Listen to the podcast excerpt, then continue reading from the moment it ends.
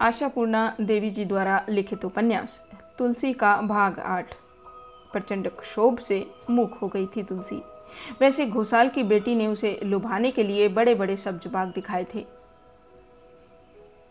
यहाँ तक कि उसी वक्त बाज़ार जाकर उसके लिए सस्ते छीट का एक फ्रॉक भी ले आई थी और तुलसी को वह वह फ्रॉक थमाती हुई बोली थी, इसे पहन, परसों रेलगाड़ी में बैठना। ऐसी और बहुत सी फ्रॉक ला दूँगी तुझे।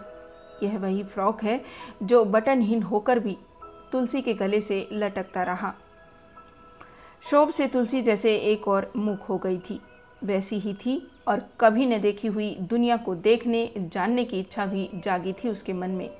रेलगाड़ी, बहुत बहुत दूर के देश, रेल क्वार्टर के मकान जिनकी छतों से रेलगाड़ी का आना जाना दिखाई पड़ता है। इंजन की सीटी सुनाई पड़ती है। कैसी है वह दुनिया? इंजन की सीटी उसे दूर से ही पुकार रही थी, इसलिए चली आई थी तुलसी। अगर अपनी मर्ज़ी से वह न आती तो क्या मजाल था कि चाचा घोषाल की बेटी के हाथों तुलसी नाम की लड़की को सौंप देती। उस वक्त उसकी उम्र सिर्फ़ आठ साल थी तो क्या? वह बड़ी आसानी से बड़े सैलाब को तैर कर इस पार उस पार हो सकती थी। ऊँचे पेड़ पर चढ़ सकती थी। चाहती तो दो चार मील पैदल चलकर दूसरे गाँव पहुँच जाती। अगर तुलसी अपनी खुशी से पकड़ में न आती तो औरों में यह क्षमता नहीं थी कि उसे पकड़कर पिंजरे में बंद करे। शोभ से हो या नई दुनिया के देखने की इच्छा से हो, तुलसी अपनी खुशी से आकर पिंजरे में कैद हुई थी। करणपुर आने के बाद घोषाल की बेटी के पास जब भी मायके से पत्र आता तो वह तुलसी को पुकार कर कहती, ओ तुलसी, सुन, मेरी भावज का खत आया है। लिखा है कि तेरे चाचा चाची सकुशल हैं। पुट्टू वृंदावन राज़ी खुशी से है। तुझे यह समाचार सुनाने को कहा है उन्होंने।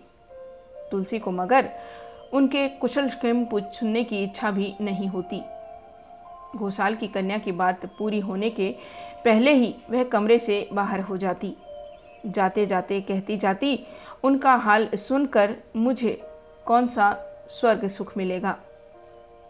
बाहरी लड़की, कहते घोसाल के दामाद, जान सुनकर भी तुम मायके से ऐसी बिच्छू ले आई, धन्य तुम्हारी बुद्धि को। आड़ से उनकी बातें सुन तुलसी मुँह बिचकाती। विधाता ने तुलसी का जिगर किस धातु से गढ़ा था कौन जाने? क्या वह लोहे का था? या पत्थर का, या वह इस्पात से बना था। तुलसी की हँसी बाहर के अंधकार को चीर कर रख देती है ननी ने कहा। दीदी को चिढ़ाकर तुझे क्या मिलता है तुलसी? रुकती नहीं तुलसी और हंसती है, कहती है, क्या पता सिर्फ़ दीदी को ही नहीं, हर एक को चिढ़ाने में ही खुशी होती है मुझे। खेल खत्म हो गया था, चलने को तैयार हो सब उठाए थे दुकान से। सड़क पर आते ही सुखेन ने कहा इतनी जल्दी क्या है तुलसी ज़रा धीरे चल। मैं तेरे साथ चल रहा हूँ। छोड़ दूँगा तुझे तेरे घर पर। सुखेन का घर तुलसी की कोठरी के रास्ते में ही पड़ता है। थोड़ी दूर चलकर वह उसे उसके घर तक छोड़ सकता है। राजेन जग्गू का घर उल्टी तरफ़ है। घर तक छोड़ देगा। चलते चलते रुक गई तुलसी। अगर तु, मुझे घर ही छोड़ना है तो चलो तीनों चलो। तीनों उनका घर किधर और तेरा किधर है। तब जाने दे, मैं अकेले ही चली जाऊँगी। किसी को नहीं जाना है मेरे साथ। क्यों? नाराज़ क्यों हो रही है तू? नाराज़? नहीं, बिल्कुल नहीं। धीरे से तुलसी ने कहा, नाराज़गी नहीं, अविश्वास। अविश्वास सुखिन चकराया। नहीं तो क्या? तेरी जात ही विश्वासघात घर छोड़ने के नाम के साथ चलते चलते हाथ पकड़े तो कोई ताज्जुब है? ऐसा कब हुआ है रे तुलसी? मौका देती तो ज़रूर होता। मैंने कभी मौका ही नहीं दिया। ए राजेन, जग्गू इधर आ जल्दी। क्यों? उधर क्यों? मुझे घर तक छोड़ दे। सुखेन तो जा रहा है। सिर्फ़ उसके साथ डर कम नहीं होता। कई और एक साथ हो तो हिम्मत पड़ती है। रात काफ़ी हो चुकी थी। इतना चलने का मन भी नहीं हो रहा था। पर यह निमंत्रण प्रत्याख्यान करने लायक भी तो नहीं। दोनों उल्टे रास्ते चले।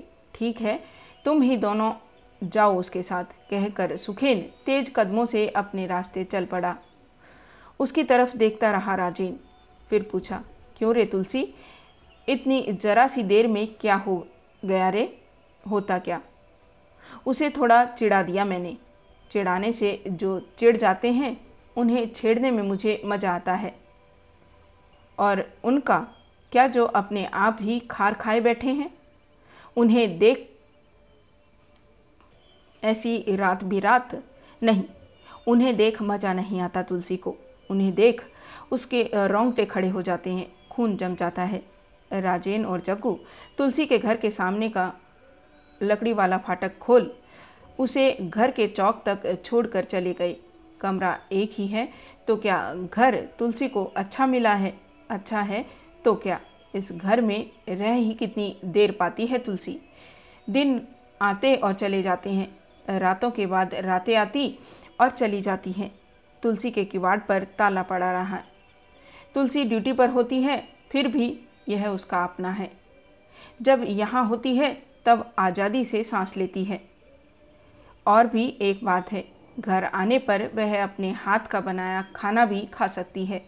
दूसरी जो आया और है, वो जहाँ काम करती हैं, खाना भी वहीं खाना पसंद करती हैं। खाना लेने के कारण पैसे ज़रा कम ज़रूर हो जाते हैं, पर भरपेट जब वे अपने नुकसान को पूरा कर लेती हैं। तुलसी लेकिन ऐसा नहीं करती, और लोगों का कहना है कि तुलसी की खुराक बहुत कम है, इसलिए पूरी तनख्वाह लेती है। आते आते राजेन ने पूछा था, अभी जा तुझे खाना पकाना पड़ेगा। क्यों? किस दुश्मन के लिए? हंसकर तुलसी ने कहा था। सुबह के चावल में से निकाल कर रख दिया था।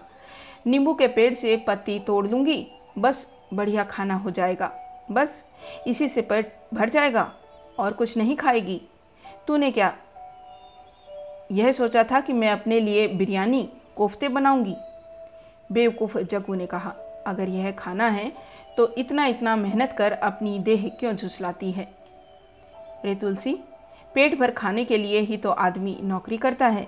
उसकी बात पर संजीदा हो तुलसी ने कहा, नहीं, पैसे सिर्फ़ खाने के लिए ही नहीं चाहिए। ढंग से रहना ज़्यादा ज़रूरी है। पैसे उसके लिए ज़्यादा ज़रूरी हैं।